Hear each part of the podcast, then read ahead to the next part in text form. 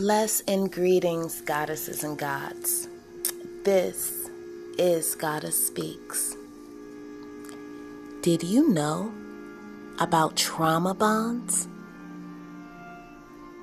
You could be bonded to a situation that affected you traumatically.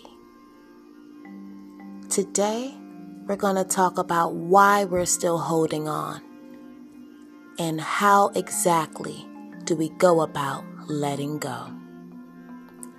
Each and every Thursday, you will get the answers that you seek only here with Goddess Speaks.